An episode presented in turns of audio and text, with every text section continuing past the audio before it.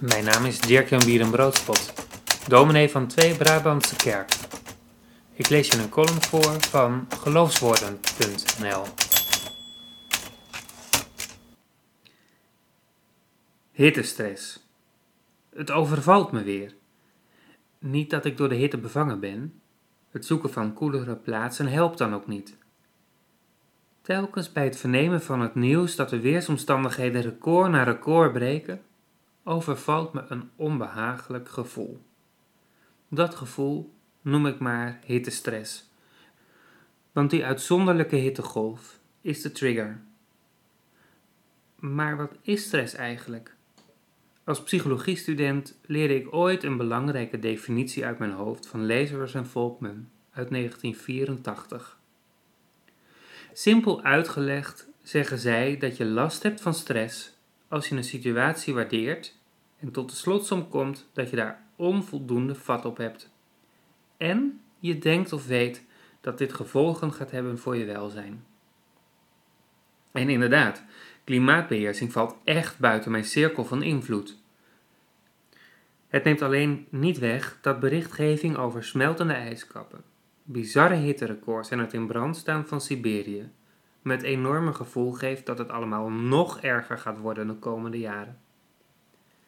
De onrust die dat met zich meeneemt is dus volgens de klassieke definitie echt stress.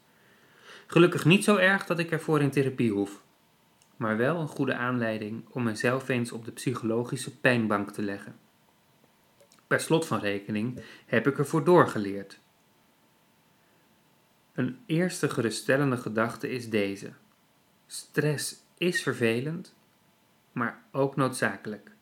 Stel je voor dat je geen stress zou ervaren.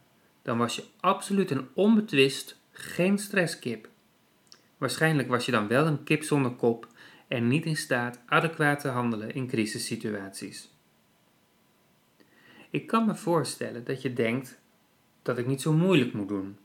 Het klimaat verander je toch geen sikke pit aan. En mijn copingstrategie van informatievoorziening keert zich ook stelselmatig tegen mij. Wat helpt het ook om rapporten van het KNMI te lezen, boeken over klimaatverandering te kopen en documentaires over de stijging van de zeespiegel tot je te nemen, in de hoop te leren dat het wel meevalt? Nee, dan kun je toch beter een rotsvast geloof in de Bijbel hebben. Nog niet heel lang geleden sprak ik iemand die zo'n geloof heeft en zei: Het staat in de Bijbel hoor. Er komt nooit meer een zondvloed, dus het zal zo'n vaart wel niet lopen. In weken als deze zou ik dat soms maar wat graag ook kunnen zeggen en het geloven. Wie dat doet, heeft namelijk geen stress. Ons uitgangspunt is hetzelfde. We hebben in beide gevallen geen invloed op de situatie, maar waar ik apocalyptisch onheil verwacht, verwacht deze persoon dat het zo'n vaart niet loopt. Geloof is dan in elk geval een mooi kalmeringsmiddel. Maar dat is niet hoe geloven voor mij werkt.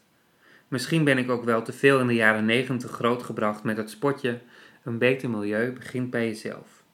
Daar ging een duidelijk appel van uit om verantwoordelijkheid te nemen. Milieubescherming moest vooral thuis gebeuren. De kraan dicht bij het tandenpoetsen, het licht niet laten branden als je er niet was en beter op de fiets, dan vervuil je niets. Allemaal waar natuurlijk, maar het heeft niet geholpen. Niet genoeg althans. Zo beschouwd past het naadloos bij die onuitroeibare Calvinistische traditie. We zijn verantwoordelijk, maar kunnen er uiteindelijk niets aan doen. Wat je ook doet, het is en blijft onvoldoende. En voor je het weet, zijn we afhankelijk van een goddelijk ingrijpen en eindeloze genade.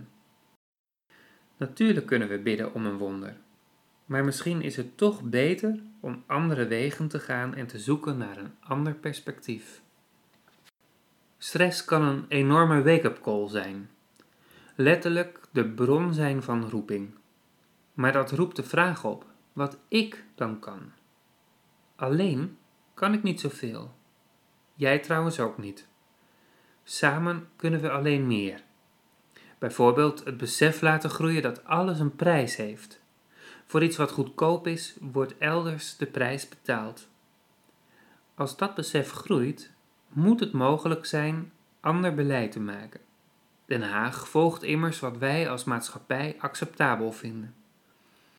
Misschien is mijn cirkel van invloed groter dan ik aanvankelijk denk. Ik ben geen influencer met 15k volgers op Insta. Maar we zijn wel allemaal maar een paar handshakes verwijderd van de mensen die aan de knoppen zitten. Ben ik als dominee een influencer? Och, ik geef het een kans. En als ouder, opa of oma, meester of juf, collega, vriend, vriendin, buurman, buurvrouw? Nou ja, het punt is wel duidelijk. Als wij, collectief, van mening zijn dat klimaat om offers vraagt, komt het beleid vanzelf wel. Dat wonder geef ik nog wel een kans. Je luisterde naar een column die ik schreef voor geloofswoorden.nl. Vond je het de moeite waard? Deel het gerust met anderen. Graag tot een volgende keer.